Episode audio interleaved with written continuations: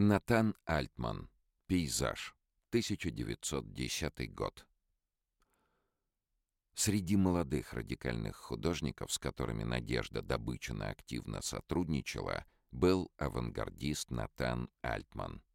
Он принимал участие в большинстве выставок художественного бюро, а в личной коллекции Надежды Евсеевны в разные годы числилось от 5 до 11 его живописных и графических работ. В Санкт-Петербурге Альтман оказался в 1912 году.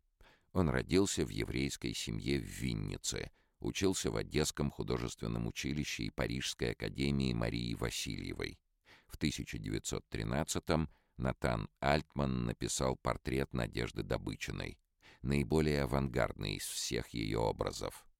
А в 1914 году бюро планировало организовать выставку его еврейской графики — Увы, этот план не был реализован. Работы художника появлялись в бюро, начиная с постоянной выставки современного искусства 1912 года, где Натан Альтман представил четыре картины.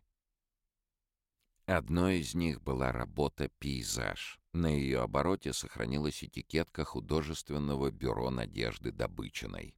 Галеристка активно поддерживала молодых художников. Поддержать музей русского импрессионизма любой суммой можно на нашем сайте.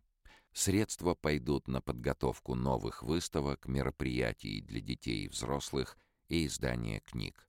Подробности можно уточнить на сайте музея или у администраторов.